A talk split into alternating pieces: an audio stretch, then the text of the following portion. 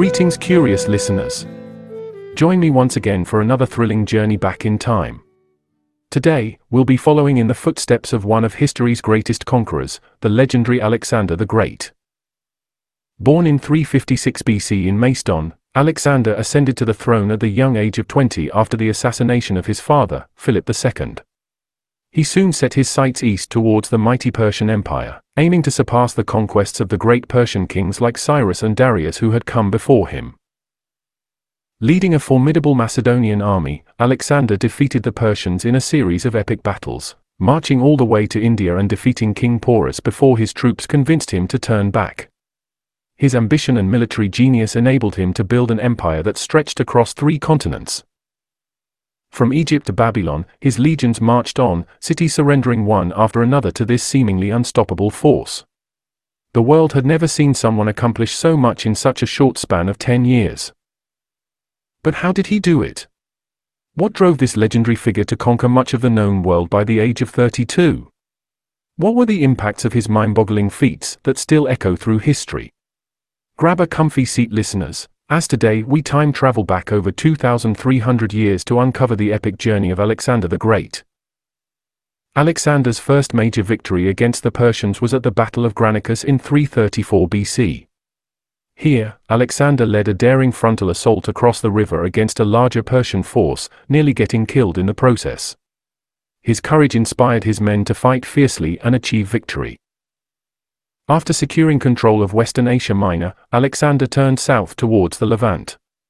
In 332 BC he laid siege to the island city of Tyre, which resisted stubbornly for over half a year. To conquer it, Alexander had causeways built to reach the fortified walls. When Tyre fell, the men were slaughtered and women and children were sold into slavery as punishment. Alexander's ruthless siege of Tyre sent a message resistance would not be tolerated. This paved the way for the surrender of cities like Jerusalem and Gaza, allowing Alexander to control the eastern Mediterranean coast. In 331 BC, Alexander met Darius and the Persians again at Gaugamela.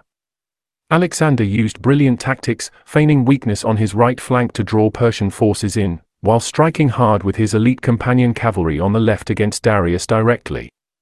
The king fled as his forces were surrounded and decisively beaten. With Darius in retreat, the great cities of Babylon, Susa, and Persepolis welcomed Alexander as a liberator.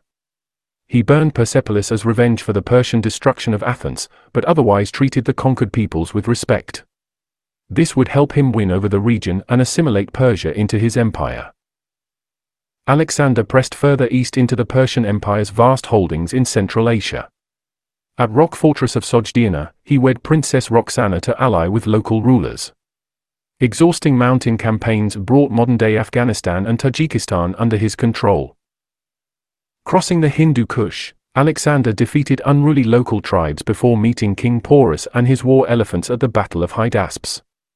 Despite being outnumbered, Alexander's tactics and infantry phalanx prevailed after an intense struggle.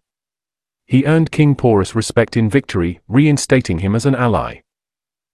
Reaching the Beas River near modern Punjab, Alexander's troops refused to go further, exhausted after eight years of war. He turned back, sailing a fleet down the Indus while his army marched along the banks in harsh conditions. Reaching Persia, he began integrating Persians into his administration before his death.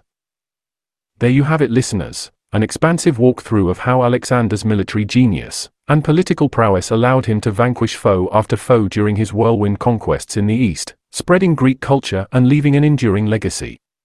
What an absolutely enthralling historical saga! Legend has it that Alexander was no ordinary child. His tutor Aristotle once remarked that Alexander needed a kingdom big enough for his ambitions. Even in his youth, he dreamed of surpassing the glory of Achilles by conquering Persia. Alexander famously had a complicated relationship with his father Philip II. When Philip divorced Alexander's mother Olympias, Alexander threw a fit and briefly went into exile. Father and son later reconciled, but at Philip's wedding party in 336 BC, Alexander got into a heated argument with his father. Some say this may have led to Philip's assassination that day.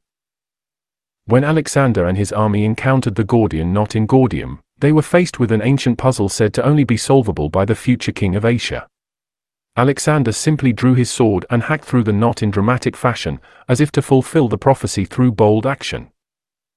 During the siege of the island city Tyre, Alexander grew so furious at the city's stubborn resistance that he had thousands of Tyrian civilians killed, and sold 30,000 more into slavery. This ruthless act showed Alexander's willingness to exact harsh revenge against those who defied him. In a magnanimous gesture after the Battle of Issus, Alexander sent Persian King Darius three captured Persian royal women, treating them with kindness and respect. This act illustrated Alexander's respect for noble enemies, revealing his character to be complex, with both wisdom and wrath. Alexander's sudden death in Babylon in 323 BC sparked wild rumors. Some thought he was poisoned, others suggested foul play by his generals. But the true cause may have been malaria, leukemia, or another illness that felled the great conqueror. Alexander's passing at just 32 years old added to the legend surrounding him. Well, dear listeners, we've reached the end of our time traveling adventure following Alexander, as he carved out one of the largest empires the ancient world had ever seen. I hope you enjoyed this action packed glimpse into the life and conquests of the legendary young king. In just over 10 years, Alexander accomplished feats most only dream of, defeat mighty empires and kings, and spread Greek culture so far that even Buddha statues were influenced by it. His fiery ambition made him a complex figure, capable of both wisdom and terrible wrath against those who stood in his way. Alexander marched his army over 22,000 miles, 35,000 kilometers, more than twice the distance spanned by the Roman Empire at its height. No wonder his story became steeped in legend not long after his untimely demise. His larger-than-life journey inspired figures from Julius Caesar to Napoleon over the millennia. So the next time you feel daunted by ambition and struggle, remember the words Alexander the Great once spoke, there is nothing impossible to him who will try. With the right mindset and perseverance, we too can embark on our own epic journeys. This brings us to the end of another fun-filled time-traveling adventure. Be sure to tune into the next episode, where we'll be looking at, well, you'll just have to wait and find out. Until then listeners, may you venture bravely on your own quests to leave your mark on this world. Farewell for now.